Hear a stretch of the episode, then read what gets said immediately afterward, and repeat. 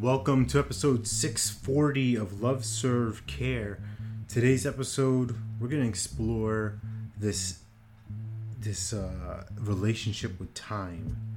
This relationship with time that we have and the pressure we put on ourselves or even the opportunities that come that come along where we're a bit lax, where we maybe too passive, where we don't really take inventory and take hold of what's really happening. And this is a place that I describe as objective reality. And for you listening right now, you can do this for yourself, right? Of really exploring the time you use that you use for creating or the time that you use for reacting and that time might look a little something like this, right? We have 24 hours in a day. With seven days in a week, that's 168 hours in a week. If we boil that down now to 52 weeks in a year, it's 8,736 hours in a year.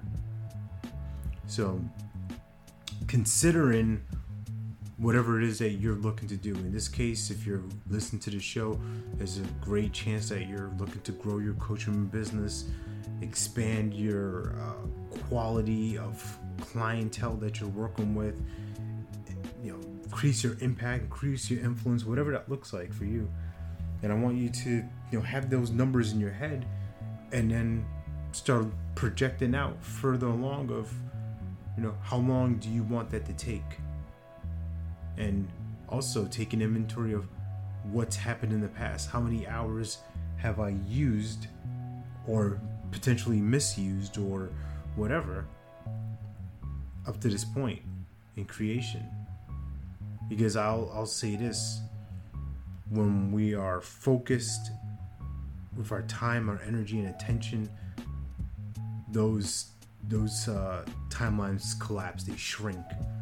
Because if you're moving at a speed, high speed, and, and really at a focused direction, you know where you want to go little distractions, little things here and there are not going to get in the way.